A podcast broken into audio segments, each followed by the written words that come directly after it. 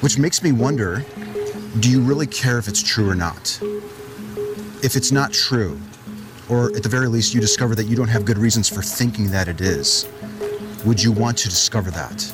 Absolutely, absolutely, absolutely, absolutely, absolutely. absolutely. What was it about that action that led you to think afterwards, check mark, this passes the test? You know, sometimes we sound a little bit crazy in the church, crazy in the church, crazy in the church, crazy in the church, you 100% certain that the Book of Mormon is a source of truth? Yes. Did you have the ability to test it? Yeah, I've been. That's what that's what the research was. Is there's people who have done in-depth studies on like even the hmm. way that the Book of Mormon speaks, the way that there's different authors in it. Hmm, but it's hmm. all translated by one person. There's there's different scientific researches that have been done into ancient texts, into the Bible, and other Hebrew texts against this. There's archaeological uh, archaeological studies that have been made and that have been compared to things that have been put in the Book of Mormon about temples being built and there being civilizations of millions. You know, sometimes we sound a little bit crazy in the church, crazy in the church, crazy in the church, crazy in the church, crazy in the church. How could we actually tell for sure that what it is you're believing is true? How can we really test it and be as unbiased and neutral on the claim as possible? that's kind of the thing is you can't really test it by worldly means it's it's all based on the person and no amount of science or testing can ever prove one thing or another. Hmm. It just stands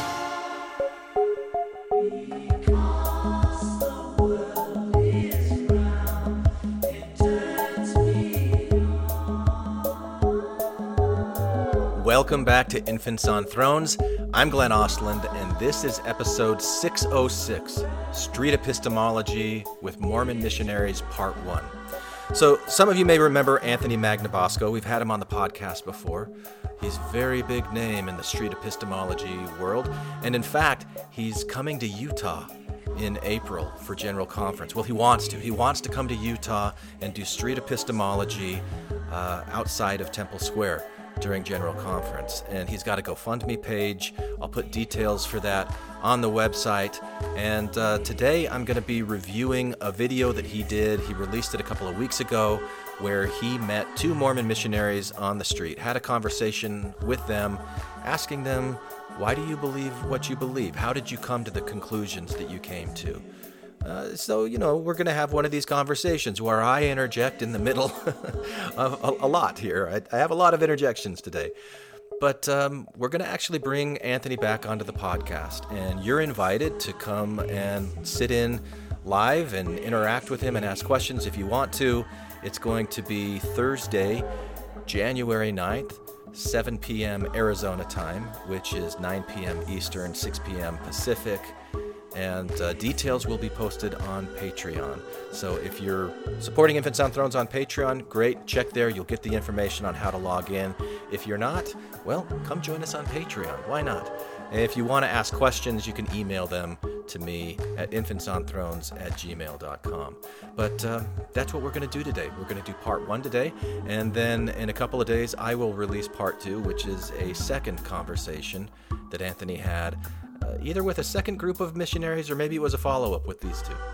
But um, for those of you who served missions, I want you to think about how you would respond to someone like Anthony, or you would have responded to someone like Anthony when you were out on your missions. And uh, it's an entertaining conversation. I hope you enjoy it today. And as always, thank you for listening to Infants on Thrones. Let's get right to it. Oh, hey, gentlemen, how are you? Good, what's going on? We're missionaries for our church, and so we go around and give people free pictures of Jesus Christ. And Is that what that one is? I saw this up on the thing. Somebody posted a, a thing of Jesus over here. Did you see it? heck yeah, that's one of our pictures. Is that one of yours? Yeah. Heck yeah. Heck yeah, man. Free pictures of Jesus. Free. No strings attached. Free string free, no strings attached pictures of Jesus. I and so when I did this as a missionary in Japan nearly 30 years ago, it was uh, free English classes. So we'd, we'd approach people and say, "Hey, we've got this free English class." That's all. That's why we're here. We're here to give away free pictures of Jesus. That's how we're introducing it. We're, that's all. Just free English Eikaiwa classes. We're not trying to convert you or get you to change your mind or get you to open your eyes and see how wrong you see the world and right we are. Oh gosh, these young dynamo missionaries. Gotta love them. I don't know why there's a picture of a girl here. Yeah, I don't know about that one either. I Yeah. think they just kind of threw that on there. Okay. Added to it. I don't know if you guys stuck that up there or somebody else did. Yeah. Huh. You want one? Not really. No. Okay, that's fair.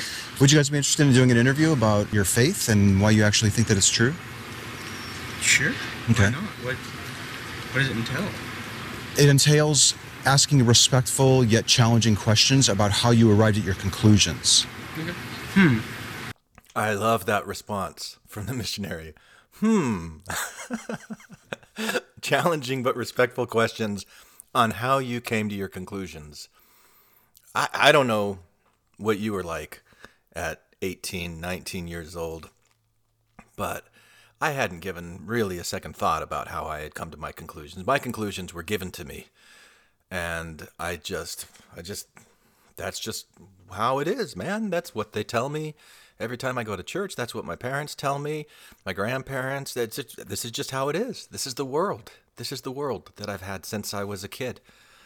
So a, a respectful discussion about how, like, what methods did you use to come to your conclusions? You trusted the people that you were around and that you loved and how, how much more you thought to be able to you know so what anthony's doing here i think is really really challenging i mean it it it, it would have been really hard for me uh, as, as a missionary i would have been really really eager to have the conversation with him i, I would have um, saw it more as a competition in a way that um, he was going to try to push his thing on me. I was going to try to push my thing on him, and we'll see whose thing is the better thing, right? So, all right, let's watch and see. And, and by the way, if you go to the YouTube channel, which I'll link on the website, and watch this in person, you can see that one of the missionaries is, you know, pretty eager and engaged, and the other one's a little stand standoffish. Not quite sure if he trusts this Anthony Magnabosco guy. He's got he's got atheist stink on him. this this is a godless heathen here. I'm not sure if I trust what's going on here. Is what this other guy's body language is. Anyway, back to our missionary buddies. And let me just caveat here. Yeah, This isn't to trick you or Yeah. be a got you or to make you look stupid. but it's to like interview like genuine people like out there. Yep. Now, I usually talk to people about all sorts of claims. However, it's quite obvious that your claim, I think, would be that, that your God is real. Yeah. We can even talk about a completely different claim if you want. We can set aside the claim that God is real and talk about something else. The idea here with what I'm doing is to take your claim and respectfully explore it with you by listening, by figuring out what your best argument is for your position, and yet gently challenging how you got there. Okay. And you know, one of the things that I've always found interesting about Anthony's approach with street epistemology, when when you're asking people about a claim, like a singular claim, how did you come to the conclusion about this claim? M- my experience um, with with folklore and tradition, because I, I used to collect uh, examples of folklore from from people. I'd do interviews and catalog it and put it into archives and categorize things in the archives.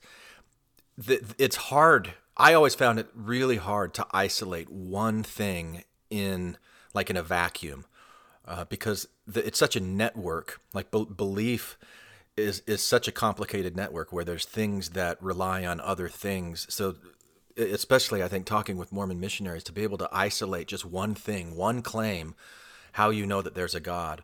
There's so many other things um, that are just attached to all that that it's really hard to focus on on one. I think, but um, let let's see how well that happens in this conversation. You want to give it a go? And here's the other thing, too you have full control over this. Okay. In fact, if you want, I could even put some blue tape over your name tags so your names aren't even apparent. I can even blur your face. Or at the very least, at the end of the conversation, if you are worried about it, you can message, I'll give you an email, and you can say, don't use, you know, don't use the footage or blur our faces or whatever. The idea here, like I said, is not to embarrass you. Yeah. It's to be a, a helpful aid in your reflection on how you arrived at your conclusion. Okay. Yeah. And what is, what is this for exactly? I'm doing street epistemology. Have you heard of it yet? No. You haven't? Please okay. me. Yeah. Y- Well, take these for for one thing. Okay, thank you. Yes, street epistemology is a conversational technique that you can use with anybody when they make a claim. Okay. In fact, there was just a guy that walked by here who says he's been watching my videos Okay. and it's helping him engage with his father on politics. Hmm. So instead of arguing and debating, he uses questions with his dad now, and they've had much better dialogues because he's adopted this approach. Very fascinating. Mm-hmm. Yeah. All right, so Anthony is selling to these missionaries the value of street epistemology as a way to have difficult conversations with people who believe different things than you by simply asking questions. Hmm. I think if both people in those conversations are not super attached to their own beliefs, super attached to the outcomes of the conversation, it's um, it, it's easier to do that. I think if um, street epistemology is, I'm trying to steer you towards what I can see but you don't see, which is that your beliefs are really baseless, and I'm going to show you how baseless those beliefs are. Um, if if the person doing street apolo- uh, street epistemology is really attached to that outcome, it might not work that great. I'm guessing. Um, just from my experience when I've had conversations with people who believe things differently than I do, it, it, every time every time that I have judged the success of a conversation by how close we are, how close we've come together at the end of it, um, it, th- those are ones that seem to be more challenging. Um, but when I go into it just with a genuine interest of why does somebody to believe believe what they do, and I'm really not going to judge it. I'm really interested just in what are the factors that have brought you to, to believe it, and I accept that you believe this, and I, I it's okay with me that you believe this, like really okay with me that you believe this. I think I, I think the techniques of, of street epistemology, as far as asking questions to get to that kind of a outcome, is probably for me the best way to do street epistemology. What do you think? What do you think? Attachment, dis- uh, disengagement, disattachment. It's very Buddhist. Don't ask me how I've come to uh, accept Buddhism. I, that that's a claim I'm not ready to defend right now. I don't know. Maybe Anthony, you can ask me that. maybe we can have that conversation when we talk. Uh, you seem hesitant. You seem like you're ready to go. That's kind of the sense that I'm getting, and that's I only fear not that I'd be wrong, but I'd be saying the wrong thing. I do that a lot. Oh, I, I love that response. I just I just love the insight that that response gives into this missionary. That I'm not afraid that I'd be wrong, just that I might say something wrong. So it might look that I'm wrong to somebody else, even though I know that I'm not wrong because I can't be wrong because it can't be wrong. But I just might say something that might look like I'm wrong, and then it would be misrepresentation, misrepresenting how what I know is absolutely true. I, you know, I I can relate to that so much. Um, well, I'm, I'm really glad that that came out. could there be value in saying something incorrect and discovering later that there's maybe a better way of phrasing it or a better argument for the view? Absolutely. I. How could you discover that you actually have a better argument for your position if you don't currently surface the ones that you have? Fair point. Absolutely. I want to help you figure out what your best argument is for your view that LDS Church has the truth. Okay. And I want to try to approach it from a very neutral position. Even though I, I may be a Mormon, I may not be a Mormon, I can even disclose to you where I stand on your claim before we even go, if you want to do that, at the risk of possibly making you more defensive. And if you're okay with that, I'd like to move here so I can actually get you guys on camera too. Yeah. But that there's there's no pressure either way. Okay. Just like a YouTube video? Is that what it is? Yep. Okay. Ideally, yeah. I appreciate you stopping. You guys are okay with me recording this so far, Yeah, at least? Okay. please. My first name is Anthony, by the way. Anthony, pleasure to meet you. I'm Elder. Okay. I'm Elder. Okay. Those are your last names? Yeah. Yep. Uh, How do you feel about me? Do you want me to beep those out? Would you rather? Are you okay with your name showing? No, I mean, we, we represent Jesus Christ. Okay. We do our best too. So Awesome. I appreciate your honesty and your willingness to share. You know, share your reasons for thinking that it's true, and Yeah. also maybe your methods for confirming the reasons. All right, so this comment, Anthony, is for you, and we can talk about this when when you're on next week. Um, and there's two things really.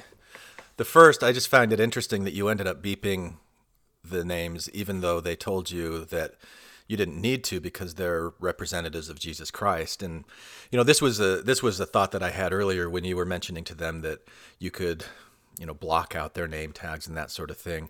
My response would have been, uh, no, I'm not going to deny Jesus like Peter did when the cock crowed three times. I'm not going to be the one who denies who I am. I wear this name tag that has my name and Jesus Christ's name on it proudly. So I wouldn't, I would never think that you would need to, to bleep out my name. So I'm curious why you did, um, if that was something that you were asked to do later on, or you just made that, that choice on your own. So that's the first thing. The second thing, um, when um, when when I was learning about the Grimms, you know the the brothers Jakob and Wilhelm Grimm that co- collected all of those fairy tales in Germany. Uh, the reason that they collected the the fairy tales and that we have all of these, you know, Snow White and Cinderella and all that stuff, is because they were linguists. They were really interested in the sounds that people made especially uh, like K sounds that in some regions the word was with a K and in other regions it was with a G. Uh, or the P sound that in some areas it was a, a P, in other places it was an F, in other places it was a V, like the word father that is padre or vader. So they they were interested in the way that consonants shifted from place to place, and they wanted to collect examples of people saying the words so they could see as they're tracing the geography how do they pronounce different things but they didn't want to poison the well they, they didn't they, they didn't want to go in and say hey say the word oil for me because you know some people say the word oil some people say oil some people say crayon some people say crayon crang something like that um, and so if you ask somebody to pronounce something a certain way they're more likely to mimic you so you, you're you're asking them the question is going to influence or bias their answer.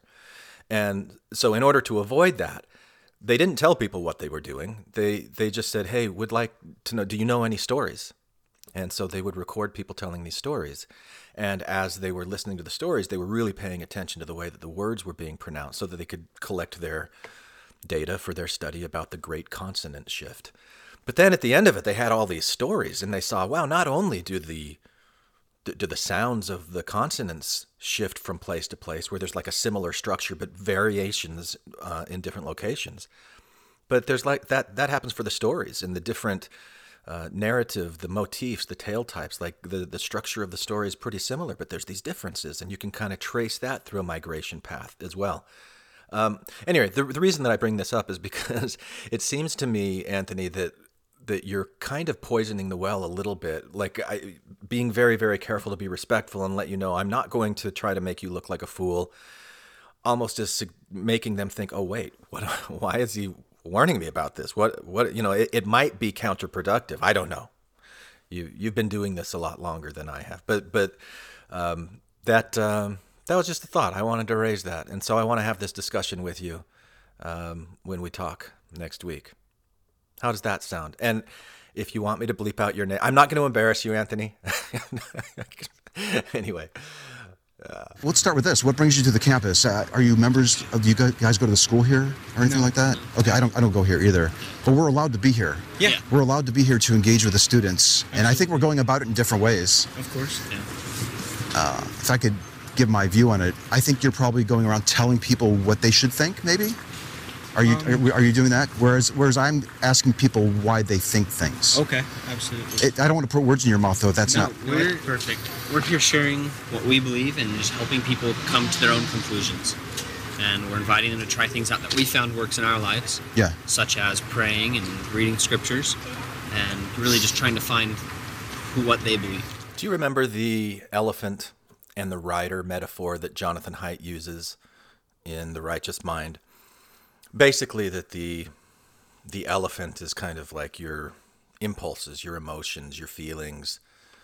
Uh, it's it's it's your motivation for why you do things. It's your reaction, like your gut reaction to things, and and it's going to do what it's going to do. It's going to go where it's going to go. And the rider is kind of like your intellect. It's your ego. Um, it's it's the part that kind of um, does damage control when the elephant charges and knocks over some trash cans. And it makes up the story as to why that happened. And it tries to make up the story as to why that happened to make it be very reasonable why the elephant charged and knocked over the trash cans or whatever it did. And and so the that part that that intellect um, that that egoic part of us that explains that tells the story about why we did something the way that we did is usually a post hoc construction. That's that's one of uh, Jonathan Haidt's conclusion from the happiness hypothesis as well as uh, the righteous mind. It's so interesting to me to listen to the, the missionary explain what it is that he's doing. And I think he was a little defensive, uh, Anthony, the way that you asked him. I think that you're around here telling people what to think and I'm asking them. that, that might be a little combative. Um, because his, his response definitely was, oh no, we're not doing anything bad or wrong. We're just here to help people come to their own conclusions. All right, well, let's think about that for a minute, Elder Bleep. Haven't the people around here already come to their conclusions? Uh, don't they already know what they believe? What how how are you going to help them come to a conclusion that's their own conclusion? Like really, what are you going to do to help them come to their own conclusion about something? Like I understand what what that's really doing is that's a that that's this post hoc narrative. It's a very defensive stance to go, "Oh no, we're not telling people what they should believe. We're not telling people what's right or wrong. of course you are. Of course that's what you're doing.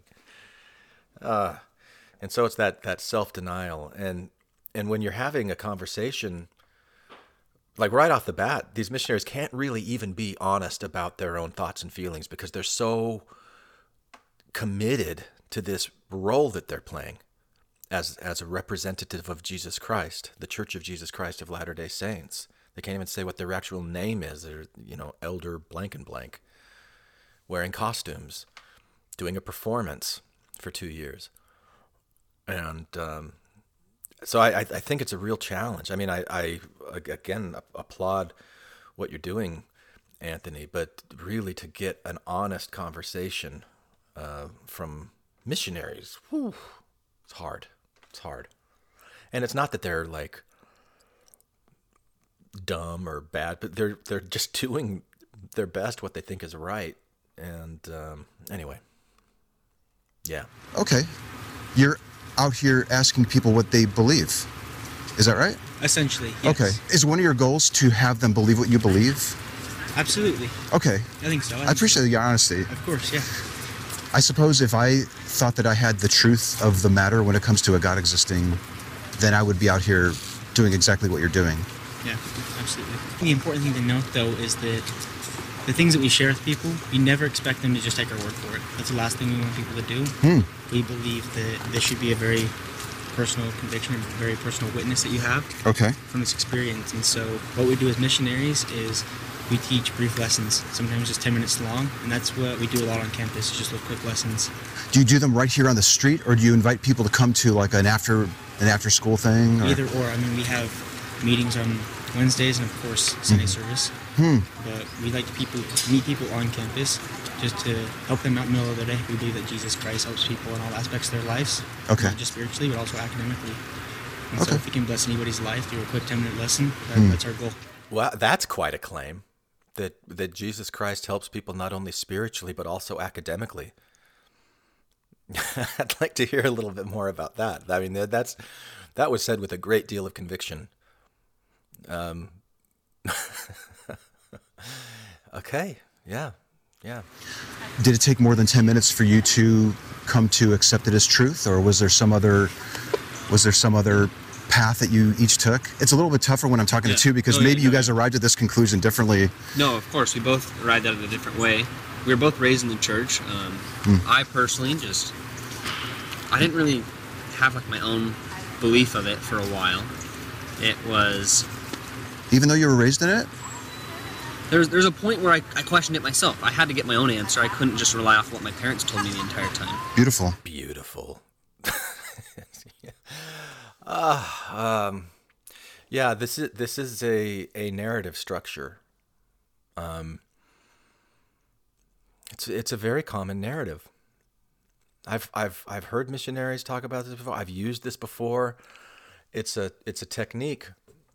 So when when I, but before I went on my mission, thirty years ago, I took a, a class at BYU there was a missionary preparedness class. Uh, so this was college credit, learning how to uh, be a missionary and and do the what did they call it? They called it like the commitment pattern and like asking direct will you questions and building relationships of trust.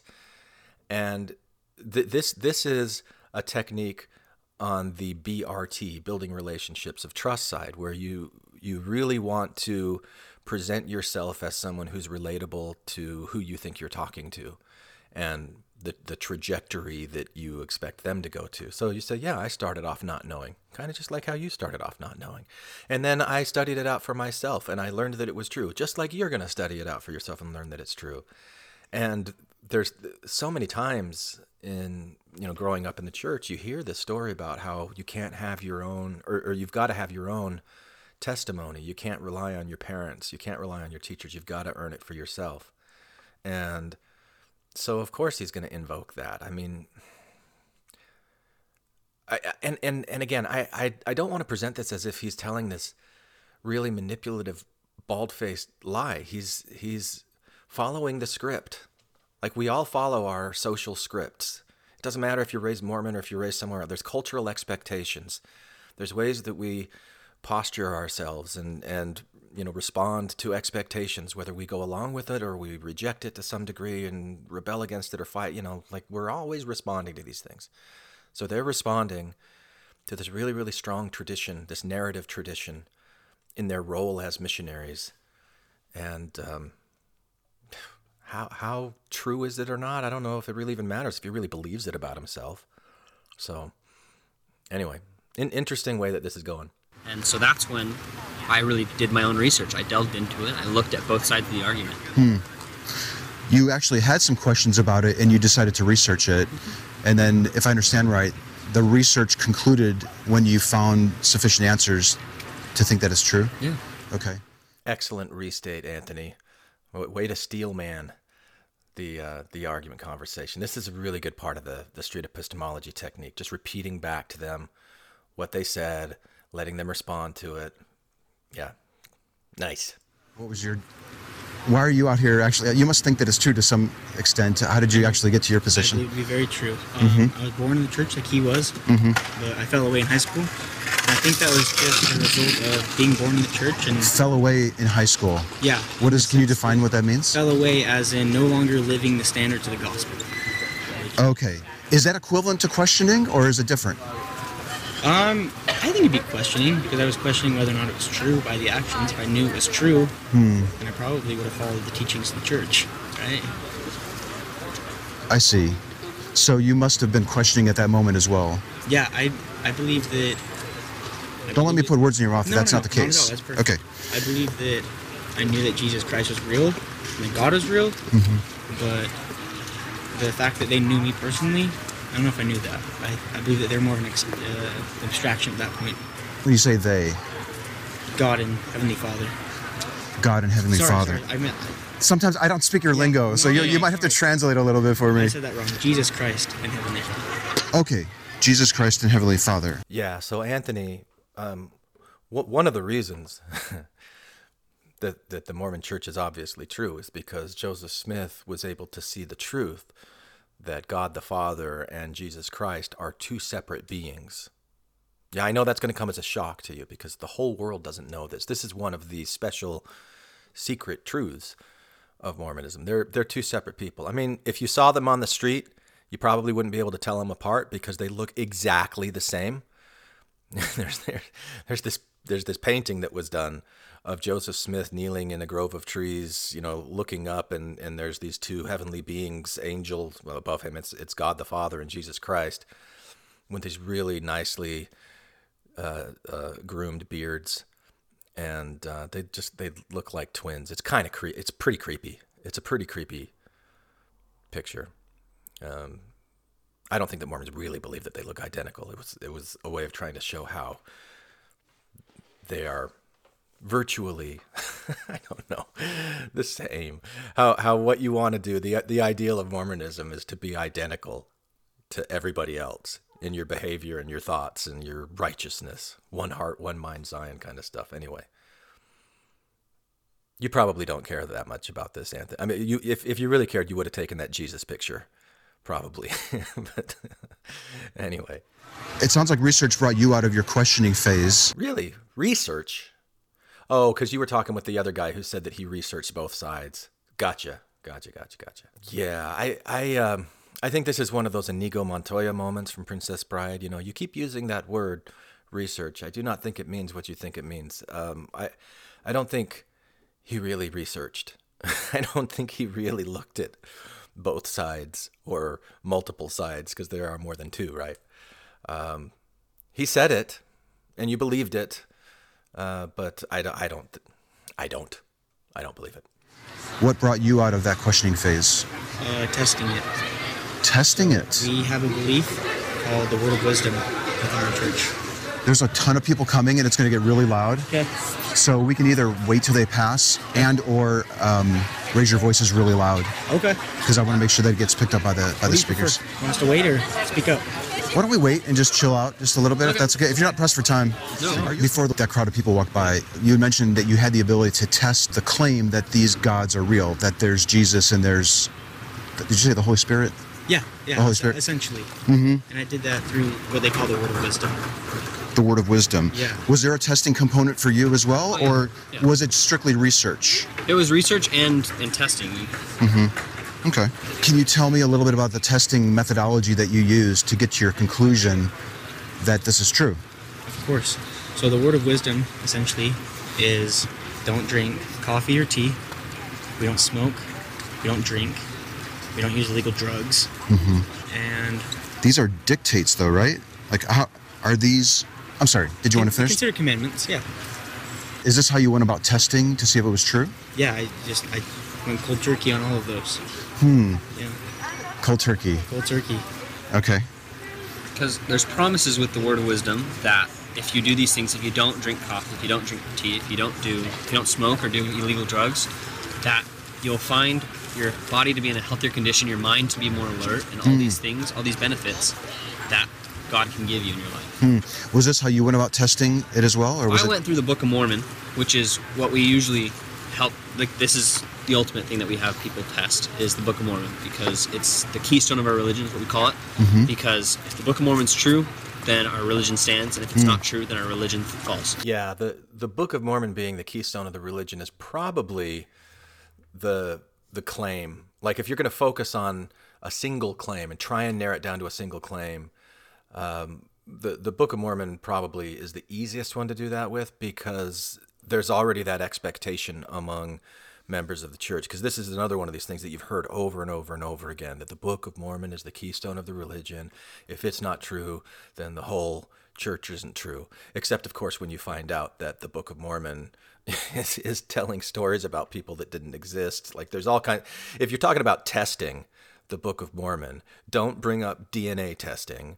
Don't bring up any kind of anything where you're trying to find traces of an ancient Jewish society in the Americas, uh, whether it's cultural or biological. I mean, linguistic it's just not it's nowhere to be found so trying to test the truthfulness of the book of mormon based on those kinds of real world facts um, kind of backfires and then you have to as, as a mormon if you're going to still believe in it there's things that you've got to do the mental gymnastics stuff and a lot of people do it um, but so yeah the, if, if there is one claim to test for for future um, conversations if you ever do this with Mormons again. That might be an easier one for them to to talk. But what you what you're going to find is that they say that they've tested it, but they haven't really.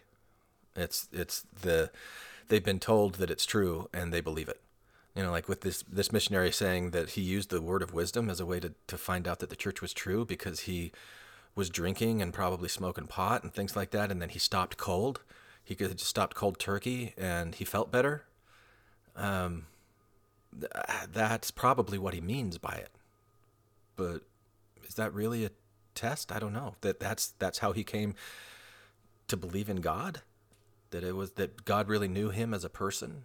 I think there's more of a story there to to get out from him, but and and maybe it's like going back and forth between these two guys. You weren't able to really get into it. But um, yeah, yeah, yeah. How did Yeah. you test the Book of Mormon to determine that it was actually true? So there's a lot of people who do worldly tests of because it claims to um, be a record of the people in the ancient Americas, and so people go through, they compare the record in here to the record like archaeological sites and stuff like that, and there there have been similarities and stuff like that, Yeah, this guy hasn't really researched it. but there's a promise. This is a spiritual promise, so it doesn't go through the worldly sense that if you pray to know if the Book of Mormon's true, you will really receive an answer. Okay, there's something in the book that says, I want to repeat this back so I'm Yeah. not so I'm totally understanding it, and yet also for you to hear what it is you're saying. Yeah. If I understand what you're saying, there's something in the Book of Mormon that says you can do a set of actions to get an answer that will confirm to you that the book is true. Yes. Okay, and that's your test. You did that, I suppose. Yeah. Okay. Did you really do it? Yeah. You did? Okay. Uh, Because There's- sometimes there's a- I meet a- people that I'm wondering, did they really do it, or Yeah. did they just read this that says that you can do it, and maybe they thought about doing it, or they heard other people doing it, Yep. or maybe they sort of like they thought about it maybe over the weekend, and they they, they just say that that was me doing it. I think that's something that I know for one. I really had to do it because this is two years of my life and I'm putting on my line, and the rest of my life afterwards I'm putting on the line here. Do I really want to go Hmm. and spend two years of my life preaching for a church if I don't truly know it to be true myself? Okay, It just kind of seems fake, and there's a lot of social pressure in the church sometimes. I sure. I, I don't really give into social pressure. All. Good for you. Good for you. I'm, Seriously. kind of- I'm a stubborn guy. oh, good. I know. I, I think uh, the social pressure that can come with uh, that, that was actually like seven or eight minutes. Okay. Can I finish my thought, and then you can ask me any question you want, or we can keep going. I would imagine that the social pressures to conform to certain beliefs can be driving a lot of a lot of the reasons why people actually think that it's true. But I'm getting the sense that that's not the reason that you're that, that you acknowledge that that's a possibility. Yeah. There's there's some people that have that social pressure, but really what we try to teach in the church is to not be socially pressured into it. Find your own, like, test it for yourself. Yeah, I love this idea of being able to test our beliefs to see if they match the claim. All right, listeners of Infants on Thrones. What do you think about what that missionary just said? About the, you know, we teach people in the church not to, not to conform to or respond to social pressures, but to just figure things out for yourself. Do you really believe that? Do you believe that he believes that? I believe that he believes that. Uh, but, ah, geez, it's it's it just doesn't have the tools to even be able to see it. It's it's that whole fishes that are in water their whole life don't really even know the difference between water and anything else. They just, you know, so to be able to talk about it, to be able to talk about the role of social pressures when that's really all that these guys have known. I mean, the the the one that said that he fell away in high school because he was drinking and smoking pot or whatever he was doing. He was very vague about it. But he didn't he didn't have social pressures bring him out of it and put him onto a mission? Really? Th- This missionary that said that uh, he didn't have a testimony for himself, but he couldn't rely on his parents' testimony, had to get one of his own. That's got social pressures baked right into the answer. So I, they just they don't really know. They don't they don't really know to be able to talk about it. And having this conversation might put a little splinter in their mind that at some point they'll come back to it. Maybe it'll be one of those memorable things. I had things like that happen to me on my mission where I had conversations. I've, I've talked with this. I've talked about this one on the podcast a couple times before. But but one guy that I, I sat down and said, "Tell me about the purpose of life." He goes, "Wait, how old are you? you're you're what, 19, 20 years old?"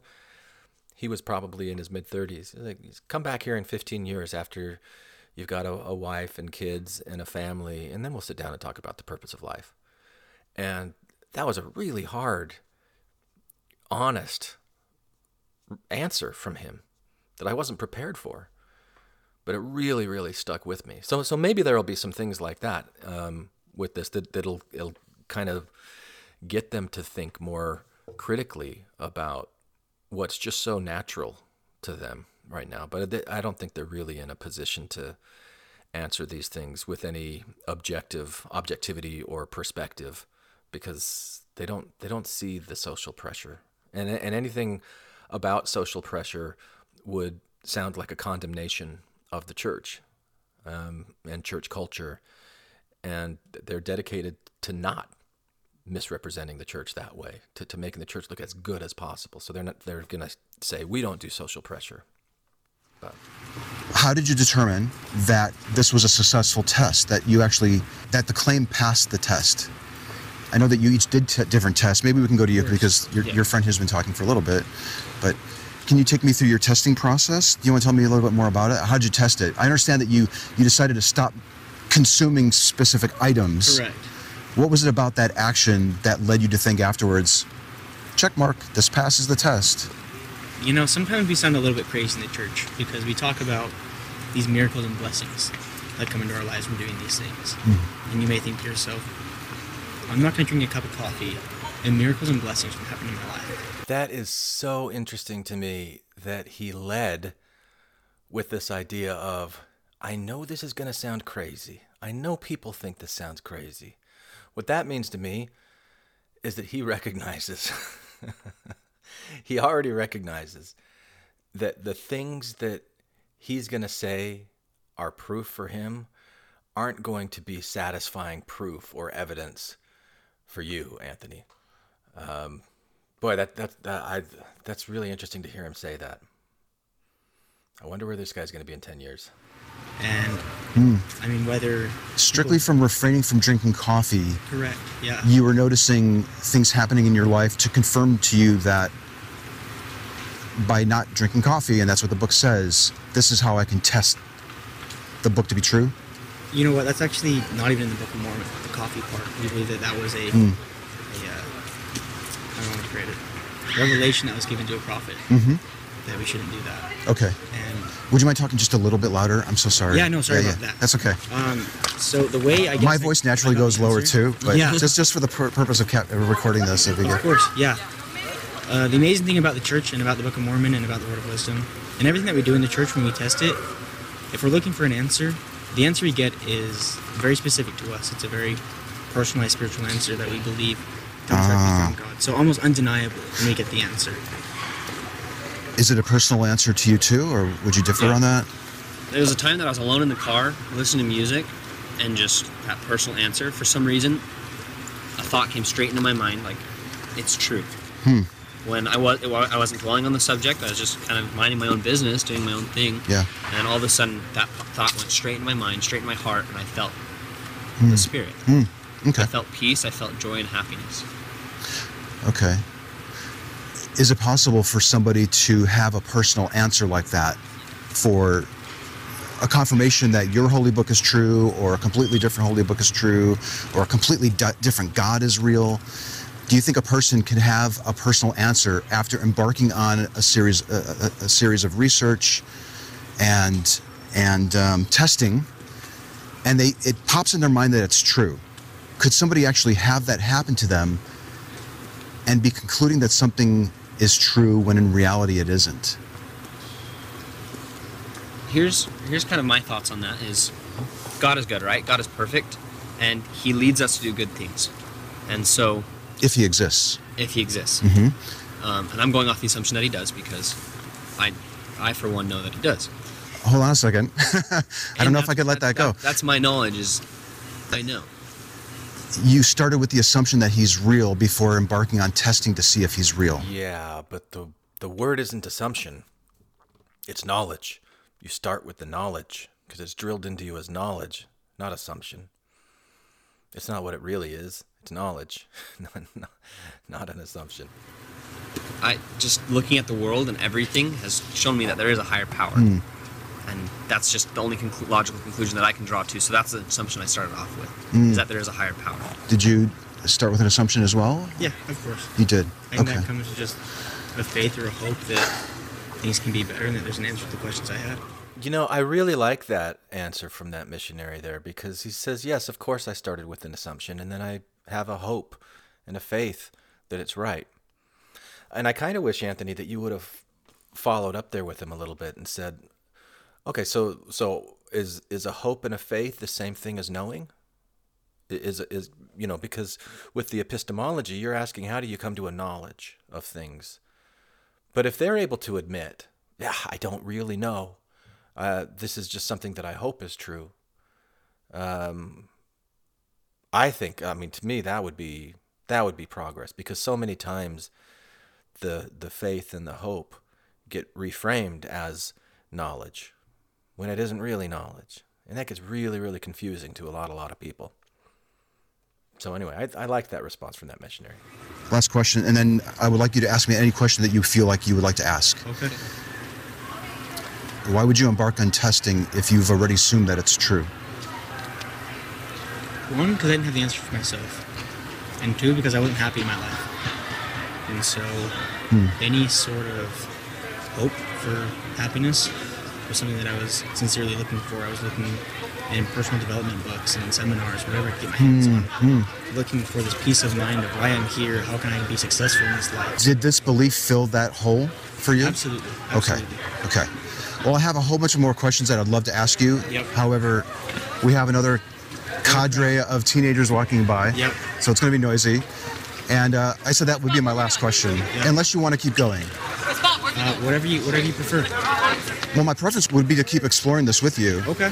But you know, let's make this a back and forth. Do you want to ask me a couple questions about my stance Yeah. on your claim or anything like that? What is, what is your belief? Let me just directly ask you that then. What, is, what are your thoughts on this? What we're sharing with you? I, I get a little alarmed when I hear people who say I've started with the assumption that it's true, and then I set out to test it to see if it is, because I'd be worried that I'd be imbuing a bias in my outcome. Okay. And I, to my question too, I'd be wondering, well, why would I actually care about testing it if I've already started with the assumption that it's true? Hmm. I don't, I don't know about that uh, answer there, Anthony. Uh, starting off with an assumption that something's true. I mean, isn't that how a lot of scientific tests are are are, are created? You know, there's that we're testing to see if this is true. We think that it is under these conditions. We we have the assumption that it's true. We're going to test to see if it actually is or not. I think maybe instead of the word assumption, it's conviction. Like if you've already decided that it's true, then the question why you're why are you testing it? But I don't know. I mean, even even then, al always constantly testing uh, to see if it's really true or not. Why why is that alarming to you? Why is that why is that a concern to you? That's interesting to me, Anthony. I'm going to write that down. We'll talk about that. Which makes me wonder. I know this is about you asking me stuff, but Yeah. you're making me wonder do you really care if it's true or not? If it's not true, or at the very least you discover that you don't have good reasons for thinking that it is, would you want to discover that? Absolutely. Absolutely. What do you think? Um, I didn't start off with the assumption that this specific religion is true. I started off with the assumption that God is real. And I didn't know which religion was the true one. And that's the testing that I went about and did, was Okay. to see if this was truly the true church. What was your assumption? You said, I think you had said that you had also started with an assumption. Did you make a delineation between God and, and the religion? I'd say yeah, for sure. I Okay. I guess it wasn't. I believe that the religion is true, Mm-hmm. although maybe I would have already. But Do you think that your upbringing could have uh, any bearing on your initial assumption that the God was real? absolutely, I think if I grew up Hindu, I'd probably think that that God is real. Yeah. I think it's the same God, but Hmm. we all pray to the same God essentially. If somebody was raised in India to believe that Vishnu is real, and then later they discovered a, a specific Hindu religion because they started with the assumption that that was real, Yeah. and maybe they even set out on testing it, Yeah. and they noticed things that were happening in their life to confirm that it was real. Could somebody go through all those steps and be 100% sure that it's true when in reality it isn't? When in reality, it isn't. Oh, Anthony, we could go into some big, big discussions. I don't know that this is really the kind of discussion that you like to have with me, but uh, so you've got a pretty strong claim here that in reality there is no Vishnu. That that Vishnu isn't real as as an identity of a god. And where I'm gonna where I would challenge that is what like what is reality to in reality in in reality what is what the what the hell is reality reality is in, includes the lived experience of every single person right and so if you have people who believe in the god and they act as if they're a god and they're they're deeply ensconced in this thing that none of us can escape confirmation bias that we, we have certain assumptions we have certain beliefs we've made up our minds about certain things. And so we interpret the evidence of things around us to support that thing that we assume or are convicted and we're, we're blinded to the things that don't. That's one of the great things that I love about what you're doing with street epistemology is calling into question why is it that you have these assumptions? Why is it that you have these beliefs?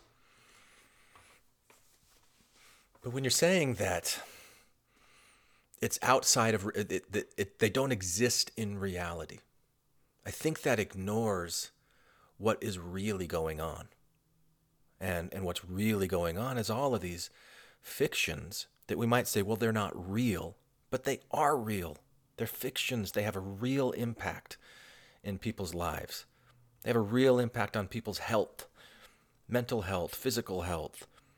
It's all real stuff. They're real artifacts, even if they're made up, they're man made constructs.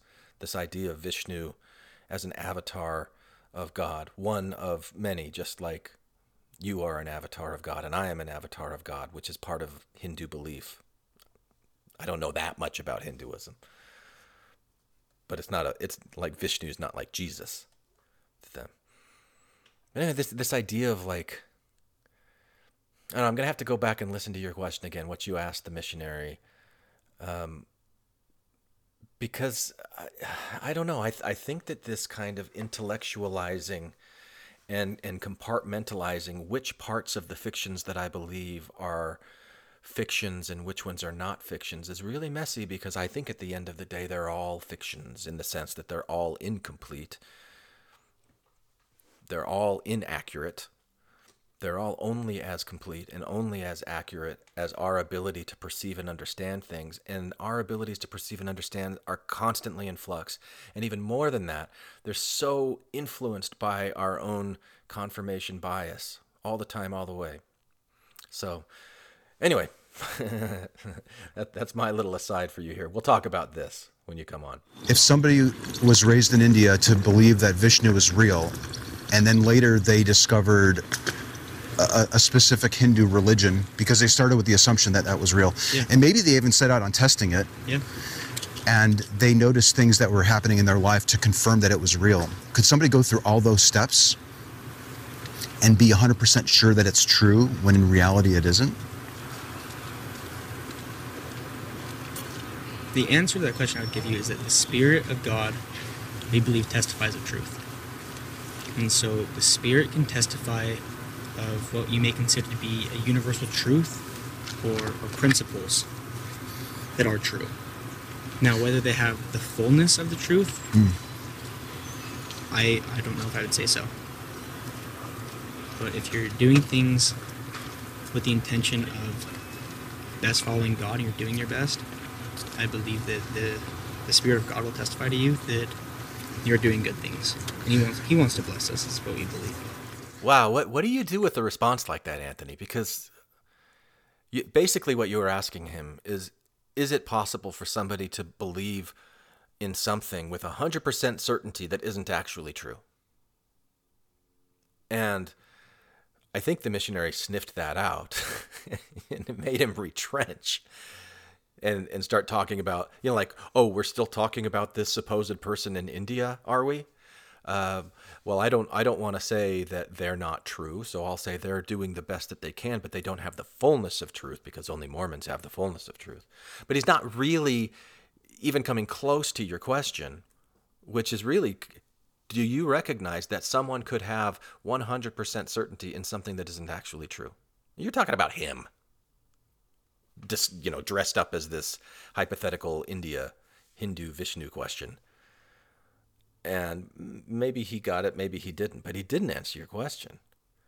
What, what you know, you're he's still operating from the assumption 100% that God will do always take care of people and we don't have to worry about things like that.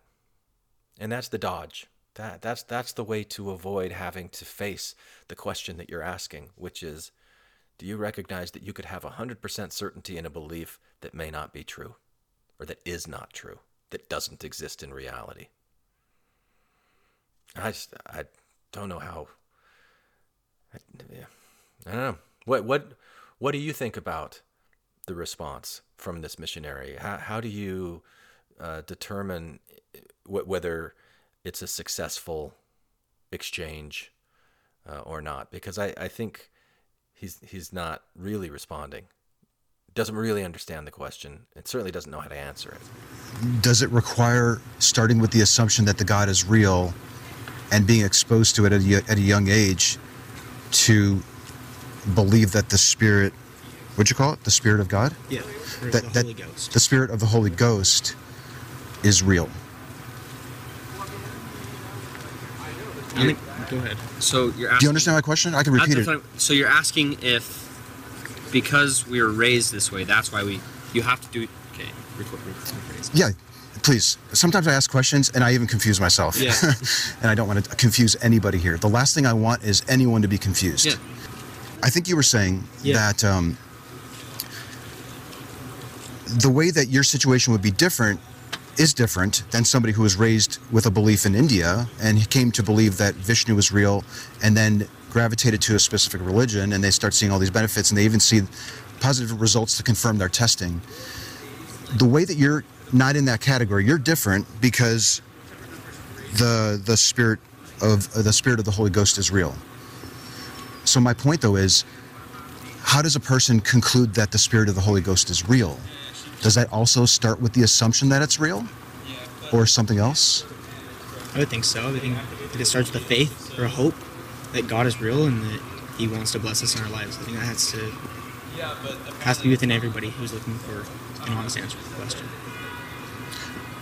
What do you think about what he said about faith and hope? Are, would you say that those are required in order to be sure that what it is you're thinking and you're out here promoting is actually true? I'm trying to think about that one because You're allowed to Take your time. I should have said this much earlier. I, I'm not Try gonna let him influence. my- Please don't. I'm, again, I'm and, and vice versa. Yeah. we're both pretty stubborn people. But there's some people who don't have any belief in Jesus Christ or even any sort of higher power at all, and all of a sudden they'll start recognizing things like that in their life. And so they don't initially have that faith in a higher power yet. They all of a sudden will recognize something and say, "Wait, maybe that's a higher power." That's that's pretty hypothetical and vague. There are people like that. That I, I think it's a good question, Anthony. Um, are faith and hope required, like initial steps on on the progress to to progress to the point of knowledge? I it it makes sense to me that they would be, and then he's saying no. Because there's people who don't know anything about Jesus, that then they start to recognize these things in their life, and they go, "Oh, wait, there's a Jesus." I, it, it's just not a very well thought through response from him, and it's not spe- like, "Oh yeah, do you know any of these people? Have you met these people? Do you did you teach somebody like this? What was that like?" I just I I, I, I have a hard time really accepting that that's even a true thing. And then to go from that back to this hypothetical Hindu India guy, I, I don't I just don't know how helpful that is as a technique to talk in the abstract about these things that really there's a, there's no need to go abstract. Just what what are some of the specifics? To- have you met these people? Tell me about this more. I don't know. It, it um yeah, I, I at, at this point I'm I'm kind of wondering what is a what is a successful outcome of the conversation here because there's a lot of talking past and and really kind of avoiding the the real questions. Could our fellow in India tell me the exact same thing? Sure. That he's noticing things happening in his life, and it's he maybe he wasn't even exposed to it. Maybe he never even started with the assumption that the God is real, or that his religion is true, or that the spirit of Vishnu is, you know, he gets that feeling in his bosom. Yeah. Um, How could we actually tell for sure that what it is you're believing is true? How can we really test it and be as unbiased and neutral on the claim as possible? That's kind of the thing is you can't really test it by worldly means. It's it's all based on the person, and no amount of science or testing can ever prove one thing or another. It just stands. Worldly. What worldly is such a pejorative word in in Mormon speak.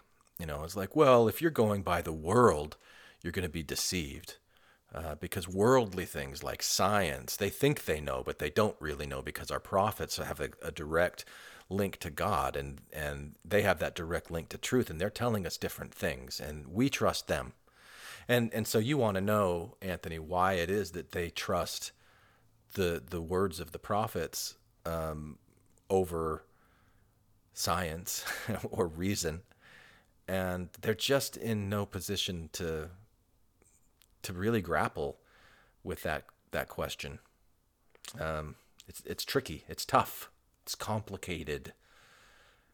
And um, yeah, It's untestable? it, it is untestable. You know, even though they told you before that it's testable, but but the way that it's testable is to to pray about it. And if you look at the scripture in the Book of Mormon, it says that you have to start with the desire to believe that it's true, and then ask if it's not true. But so e- even the question that you asked earlier, um, is there a requirement for faith and and uh, hope before the confirmation of the belief? That's that's baked right into the scripture. Moroni ten three, I think, is what it is, if I remember right. Behold, I would exhort you that when ye shall read these things, if it be wisdom in God that ye should read them, that ye would remember how merciful the Lord hath been unto the children of men from the creation of Adam, even down until the time that ye shall receive these things, and ponder it in your hearts. And when ye shall receive these things, I would exhort you that ye would ask God, the Eternal Father, in the name of Christ, if these things are not true. And if ye shall ask with a sincere heart, with real intent, having faith in Christ, he will manifest the truth of it unto you, by the power of the Holy Ghost. And by the power of the Holy Ghost ye may know the truth of all things. So um, there's also scriptures that say don't ask for a sign, don't ask for confirmation if it's true or not, because that that really makes the Lord angry. That makes God unhappy. And uh, there are stories in the Book of Mormon of atheists who were going around preaching their atheism and mocking God and saying, Well, I demand to see a sign. And you know what happened to them, Anthony? They were struck dumb. They couldn't speak. And then they said, Oh, I know I shouldn't. I mean, they wrote it down because they couldn't talk. Uh, they wrote it down. Um, I, I shouldn't have asked for a sign. I knew, I really knew that there was a God the whole time. Uh, it's just an angel came to me and deceived me, uh, an angel of the devil, and deceived me, and um, that's why I didn't believe that there's angels. I mean, it's a really weird story in there, but it's this this kind of stuff that's that's been hammered into these missionaries. So when they see you out there, you're like one of these atheist villains from the Book of Mormon who's trying to spread the word that there's no God and that you should question your beliefs and doubt your beliefs. And that's worldly, man. And if you if you're resting just on the world, good luck to you because the world's going to crumble and fall. And uh, you need to you need to be attached to the prophets. It's it's so emotion based. It's so tied up in emotions and relationships and that social pressure and just fears and fears and fears that it, it's it's really tough to try and come in just with intellect and reason alone and think that's going to cut it uh, because it's it's not. There's just so much more that's going on that's connecting them to their beliefs, and so many things that their beliefs uh, are doing them to connect them to other people that they care about and their own personal identity. It's uh, it's a lot. It's a lot going on. In a proving 100% certainty worldly sense, not to the fullest extent. Are you 100% certain that the Book of Mormon is a source of truth? Yes. Did you have the ability to test it? Yeah, I've been. That's what that's what the research was. Is there's people who have done in-depth studies on like even the way that the Book of Mormon speaks, the way that there's different authors in it, hmm, but hmm. it's all translated by one person. There's there's different scientific researches that have been done into ancient texts, mm-hmm. into the Bible, and other Hebrew texts against this. There's archaeological uh, archaeological studies that have been made and that have been compared to things that have been put in the Book of Mormon about temples being built and there hmm. being civilizations of millions. And yet, in order for somebody to validate that, to, to conclude that it's true, they would have to embark on the test that the book itself recommends that you do. The spiritual journey. The spiritual no journey. amount of secular learning can prove God. Okay. It would take the entire essence of needing faith in Jesus Christ out of it. Say that again? It would, if you could prove using, like, if you could prove 100% certainty Mhm. that God is real, then you no longer need to believe in Him and have that faith. It, it no longer is a, a test, because that's that's something that Oh. we believe is that Oh. you need to be tested that there's a God. It's not The- just Hmm. you need to go through a test. Does that make sense? This is what I hear you saying. It may not be what you're saying. It almost sounds like you're saying it's more virtuous to believe that it's true without testing it and take it on faith that it is true. If that's Testing- not what you're testing it- saying, testing it in what sense? testing it to the point where we can determine that it's factually true or not. Like God is factually true, or Like God is factually true, or maybe that the claims in the book are factually true, or that the feeling that you're getting when you abstain from drinking coffee for a significant amount of time is a good verification that it's true. it's not that it's more virtuous to go without testing. You should definitely test and try it for yourself. Mhm. You should definitely know what you're talking about. I almost sense that I'm getting two messages here that that it's not necessary to test it, and that uh, that you should be testing it. I don't know. I don't know if that's the case, but uh, Oh, Anthony. yeah, I I understand your your Gentile confusion because, you know, it, it's it, it's hard to not be Mormon and then like be confronted with the truth like you're being confronted with from these missionaries. Tongue in cheek right now. You you rec- you can tell tongue in cheek, right? The what he's what he's saying to you is definitely test it. It's definitely important to test it. But don't test it on worldly facts alone.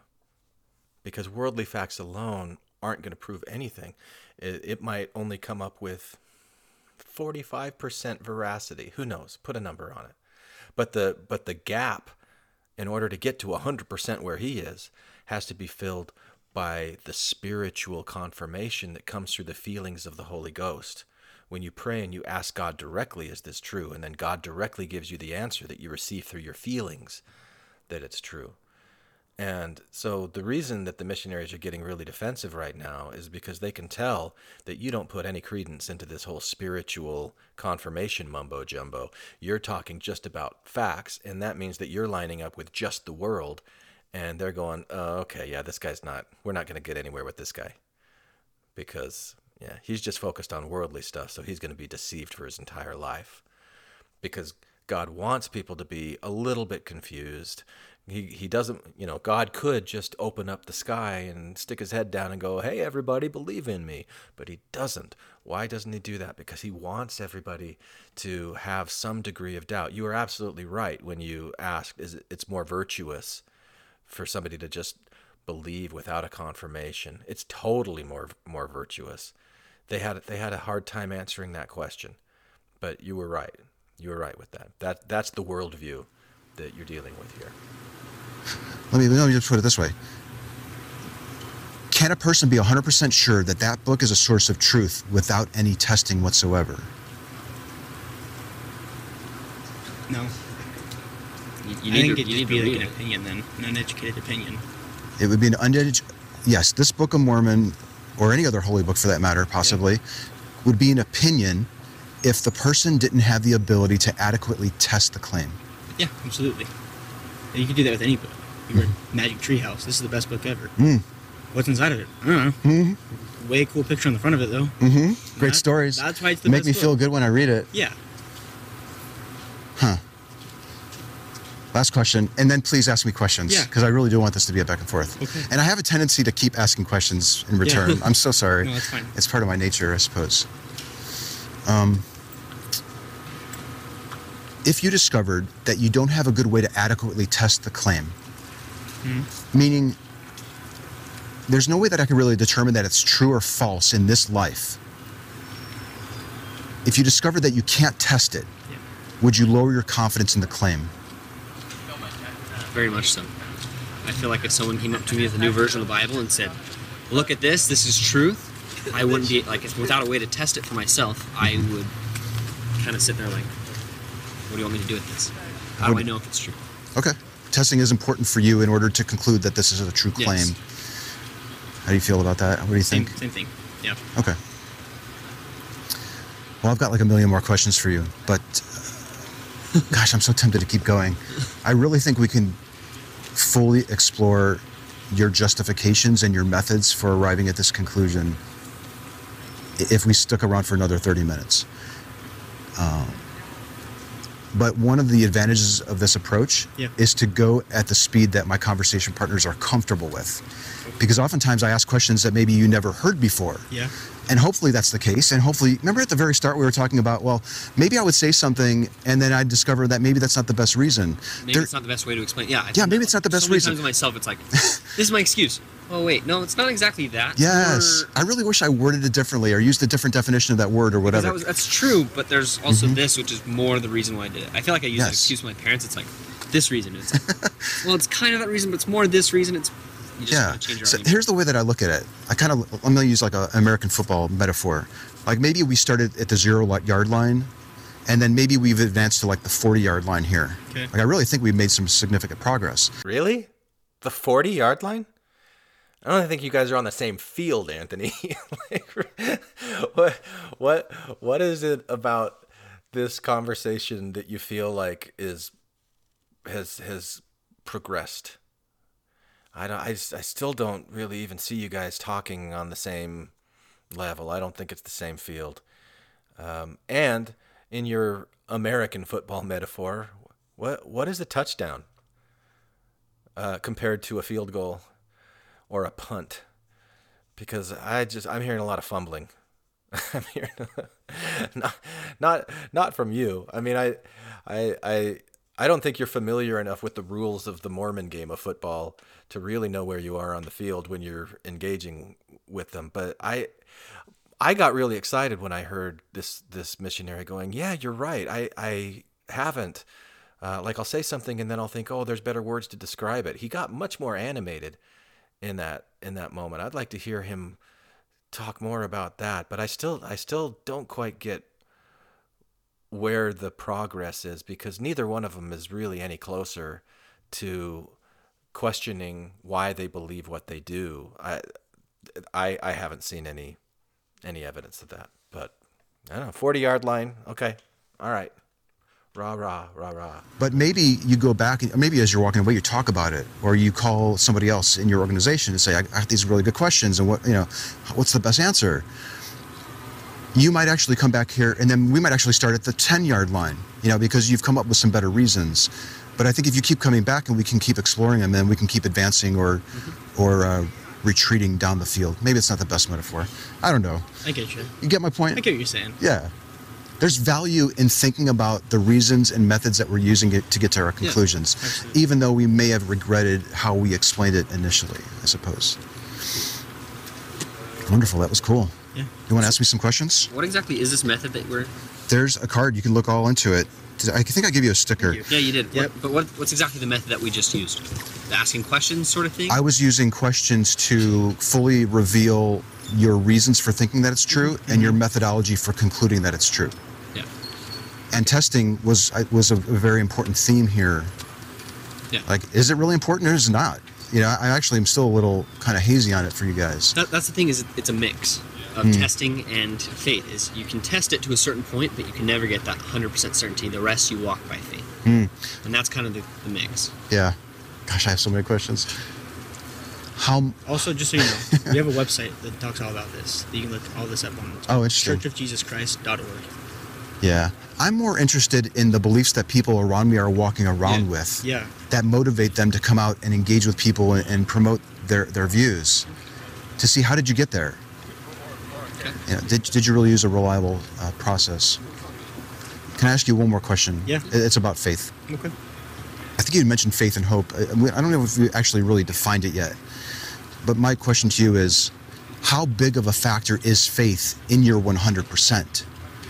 Is it like what you need to get from a 99 to a 100 and you have all these other good testable reasons to get to the 99?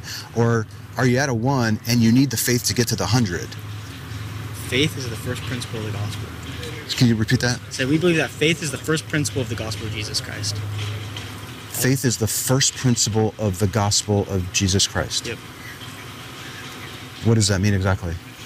I mean, it sounds important. Yeah. Yeah. Re- relating it back to my confidence scale question, Of course. if you can put it in numerical terms, how influential is faith in your conclusion, your 100% conclusion, I suppose, that you have it right? Everything. It's a, faith is essential. You can't reach that 100% without faith. Like you said, do we have the 1% or the 99%? Mm-hmm. And with the Book of Mormon, I'd say I have a 70 to 80% certainty that it is true scripture. And then the other 20% mm. is where I walk by faith. Mm. Did you require faith to get to the 80%, the 70, 80%? So again, I could probably say I had 10% faith just to test it out, and then 80% more was by the book, and then mm. another 10% I walk by faith. Wow, this was really good. All right. May- Maybe this is 40 yard line material here, Anthony. So you, so you get him, and I loved this question. Um, and th- this is kind of what I was uh, referring to earlier when I, I speculated that maybe it was around like 40% of it was faith and 60 or, you know, 60% it was confirmed by the archaeological evidence and, and all the things that he said that he researched about the Book of Mormon. Now, if, if he really, because a lot of the listeners of this podcast have done research on the Book of Mormon and have found, oh, wait, the stories that I heard that, that this missionary referenced earlier about common rituals and common temples and languages and things like that, it, that doesn't hold any weight. It's only Mormon scholars who speculate on those things. No non Mormon looks at these uh, Native American uh, cultures, people, as having any tie uh, to it. But he's not looking at those sources. He's only looking at the the ones that will support. So the the answer to your question, how much of it is faith? It's a hundred percent. I mean, there's there's not even like a, a, a one. It's all a hundred percent, and it's that confirmation bias at at work. But he can't see it. He doesn't know. He doesn't understand the difference between it. It is all faith, and um, so it's it's really interesting to hear him say, maybe I started off ten percent of it was faith, and then eighty percent of it was just from the book. like, what does that mean? What does that mean? Um, and then another ten percent he's walking by faith. You know, that that that's uh, yeah, bravo for for lobbing this question and getting this this response. I think this was a really good one. Okay. How about for you? Is faith a factor? In everything that I did. Okay. Yeah. Okay. Beautiful. That was a great talk. Oh, you know, I also have these little things. Yeah. This, this is, I know you guys give something away. Yeah. I actually give something away to people who talk to me. This is a little gear because these conversations get the gears going. Mm-hmm. At least they're supposed to. And would you like to have one of these three pieces as a gift? Can I the yellow one? Sure. Take the red. Thank you so much for your time. Thank do you, you. do you have any I more questions it. for me? I don't even think I answered where I stand on your claim. I was gonna say I was gonna. I'm kind of wondering what, where are you on our claim? on the scale from 0 to 100 where 100 is i'm absolutely sure that this is true Yeah. i can't be wrong on it i can't be mistaken on your claim that your book is a source of truth and that your god is real i'm at a 1 or 2% out of, out of 100 Have you read the Book of Mormon before? i haven't Okay. i haven't Do you want one? i don't Okay. because i would rather have the people who think that it's true explain to me how they got to their conclusion and if it's testable and reliable Yep. when you have really good reasons then i will accept your book so i am open to taking it so if we can't, let's keep the dialogue open Okay. Thank you so much. I appreciate it. yeah thank you again God bless you. i really appreciate your time a really good talk with two young men mormons of course it's a little bit challenging when you have more than one person but their beliefs tended to parallel each other quite a bit they did acknowledge that they were he's just turning around and looking at me. Um, they did acknowledge the possibility of each of them influencing the other person so they were at least aware of that. That's good. Gosh look at my whiteboard. I mean there's just notes all over the place here. But when it really came down to it it seemed like faith was a big component for them to think that this was true. If they do come back obviously we have to pick up a definition of faith from them their definitions might vary and we're going to explore the impact that discovering that faith may not be a good reason or a reliable method on their 100% confidence that their holy book is true and that their god is real All right. And if we're going to define faith, let's also define true and real. because, uh, again, if, if if you're defining true as um, you know the the these Nephite people really existed in the old world, and there really was this guy named Nephi, and it was really translated by the power of God and golden plates, and that's true, and that that it's real, meaning uh, that there really is this God that really says these things. You know, like that's that's one way of saying true or real, right? But but what about the if you look at it as an artifact, if you look at it as this man-made created fiction, that it, you can still touch it, you can still taste it, you can still feel it, it still exists, it has an impact on the world, it has an impact in people's lives, and like a very, very real impact, a very, very true impact on their lives. And so, what is the role of, of faith when you're having um, when you're dealing with these questions of, of truth and reality and and where do you draw the line on what is an okay kind of truth and what's an okay kind of reality and what's not an okay kind of truth or an okay kind of reality because it's it's so obvious to me that these things are true in that sense of being meaningful, useful, effective. They actually exist in the real world. They're really here. It's really having this impact, whether it is what it claims it is or not. You know, so there, there. That's that's the piece where I still don't totally know what to do with it, to be honest, Anthony. But to just like if the outcome to get to the touchdown is to go, oh, you know what? Maybe this isn't a reliable way to determine if something is true or not. What what does that mean? It's it's worked for them their entire lives. It might work for them for the rest of their lives. Um, if if it does, if it has, if if if it works for them, is that not true? Is that not real? Does it not count? so anyway, um, uh, let let's go ahead and see what what you've got to say for your last little bit, and then uh, we'll finish up here. And as you know from the hundreds of conversations that I've had, not misrepresent what they think about that word and how they're using that word, and see what impact it will have on their confidence in their claim that this is true. It was, for the most part, fairly quiet. And it was really a really beautiful talk with two young guys who who were extremely honest and open. And that's been my experience with Mormons for the most part they seem to be really eager to share what they think is true, their reasons why they think it's true, and their method for confirming it and for testing it. And if they come back and they continue to be honest and open, and perhaps even if they come back by themselves, if they do bring somebody back like I suggested, more than likely we won't make as much progress as we could possibly make if they came back individually or in a pair again. Because I think they might defer to the other leader I suppose, that they end up bringing back. Or even if they bring back an equivalent of their level, I would imagine that uh, they're going to probably be a little bit more guarded, a little bit more defensive, a little more deferential to the new person they bring back. It'll be kind of interesting to see uh, if they show up and if they do, who they bring back, and the impact it has on their interaction with me. Great conversation.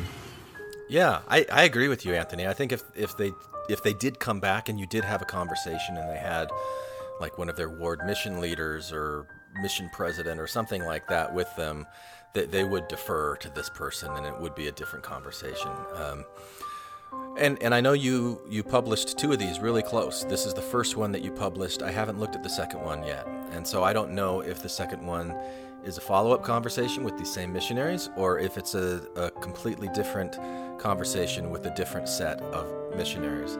But um, I'm going to review that one exactly like I reviewed this one, and I'll release it a day or two after I release this one, so that listeners of Infants on Thrones will be ready to uh, engage in a conversation, if you would like, with Anthony Magnabosco. We're going to be talking on Thursday, January 9th at 7 p.m. Arizona time, which is 9 p.m. Eastern, 6 p.m. if you're in uh, the Pacific Coast. Uh, the details are going to be posted on Patreon. So if you're not supporting Infants on Thrones on Patreon, why not come and support Infants on Thrones on Patreon, where for as little as $1 per month you have access to exclusive content and be able to engage with guests when we do live recordings like this, like we're going to be doing with Anthony. And if you if you don't want to join uh, Patreon, but you still want to ask some questions, you can email them to me at infantsonthrones at gmail.com. And uh, we'll have Anthony on coming up to talk about these two encounters with the Mormon missionaries. Hope you enjoyed today's episode. Thank you for listening to Infants on Thrones. Hello, brothers and sisters. This is Elder E. Eldon Elderman of the 7th Quorum of the 70. When I'm not interviewing children about their masturbation practices, I monitor the Infants on Thrones podcast for the Strengthening the Members Committee. If you really like what you hear, you can jeopardize your eternal salvation by giving the Quorum a five star rating and writing a short review on iTunes. I didn't, but that's because I want to be resurrected with my genitalia intact. Anyone for the closing prayer?